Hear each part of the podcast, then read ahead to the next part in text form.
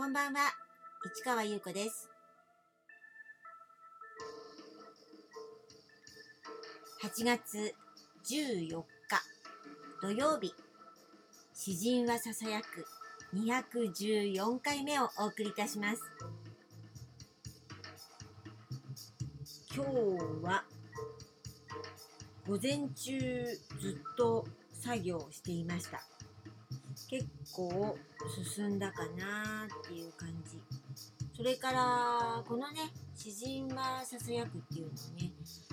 あの、1週間分、あの、聞いたりとかして。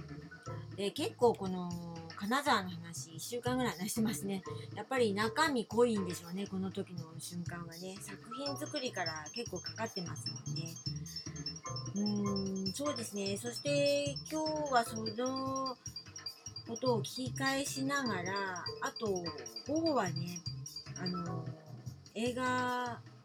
3本見ました。えー、1本目は、あの、前からあった DVD で、見てなかったのを見て、で、その後、あの、レンタルビデオですね、を借りてたので、あの、レンタル DVD ですね、を借りたのがポストに届いてたので、えー、2本見ました。まあ、ちょっとだけ間隔は空いてね、あの、見たんですけどもね。まあ、それぞれということでね、何を見たかっていうのは、まあ、今度お話しできればと思いますが、今日はね、あの、2018年の先ほども言いました、えー金沢の21世紀美術館。この話ちょっと長いけれども、やはり作品作りから始まって、いろんな金沢への思いとかもあったり、それから昨日話しましたね、あのアーティストの方々との出会いがあって、あのやっぱりいろんなことがあったんですね。だからやっぱりちょっと一言では話せなくて、ちょっとずつちょっとずつ毎日話してたんですけど、まあ、えー昨日話しました、あのそうですね、牧祭画の、あの藤田圭生さんと出会うことがまた私の中で一つ大きなことになっているかな。なんか、やっぱりそう、ずっと作品をあの作り続ける人とあの出会えて、そしてつながっていけるっていうことは、私の励みにもなるので、だからちょっとすごく、あのこの方と出会ったっていうのが大きかったですね。だからまあ、金沢の21世紀美術館に行ったのかもしれないって思ったりもします。そしてその作品もね、そこに大きな場所に出すことによって、あの、いろんな方のね、反応というか、見方とか、そういうのを自分で見ることができて、とてもね、あの、有意義でした。ということでね、そのレセプションパーティーで、あの、素敵な方々と出会ったんですけれども、皆さんそれぞれね、あの、ホテルに、あの、泊まったりとか、あと帰ったりとか、そういう形で、まあ、お別れをして、で、私は、まあ、一人ポツンと、ポツンとというか、まあ、また会いましょうみたいな感じで、あの、パーティーが終わったので、で、駅からすぐだのところに、あの、のホテルを借りたん、あの、帰る予定だったんですけど、ちょっとね、あの、駅、本当に駅のそばのホテルでパーティーもやったんですよ。で、だから、あの、ちょっと駅でね、まだ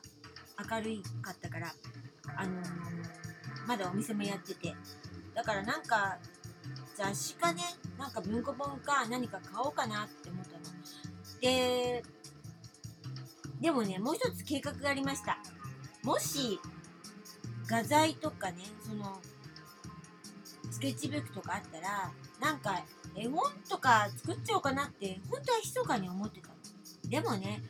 そんなの売ってないかななんて思ってたんですよ。ですが、あの、駅のところにね、あの、お店がわーっとあって、で、それで中見てたら本屋さんがあって、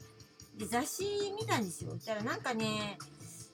ぴったりくるものなくて、で、あと文庫本とかね、まあ、なんでもいいんですよ。なんか本買おうかなと思ったんだけど、やっぱりピンとこなかったんです。そしたらね、そこにね、あのね、文房具が置いてあったんですよね。で、ああ、文房具あると思って。そしたらね、あの、あれ？かわいいね、スケッチブックあったんですよ。ピンクの表紙ですね。でそれからねクレパスもそこにあったんですまるでさあどうぞというようにそこに置かれてたんですであまりにも可愛くてあなんかこれ買っちゃおうかなって思って。本はぴったり来るものなかったんだけどそのスケッチブックのピンクの色がなかなか素敵だったし。じゃあって思ってそれを買いました。そして一人ぼっちでね眠れないかもしれないから缶チューハイもね、えー、ショート缶を2本買ったんですね。でちょっとお菓子も買ったな。そうですね。お菓子も買いました。でそれであのホテルに戻ったんです。でまああのシャワー浴びてね。で本当にあのベッドになんか机みたいな感じしかないところだったのでなんかやっぱりなんかやろうって思って、まあ、とりあえずちょっと缶チューハイ開けて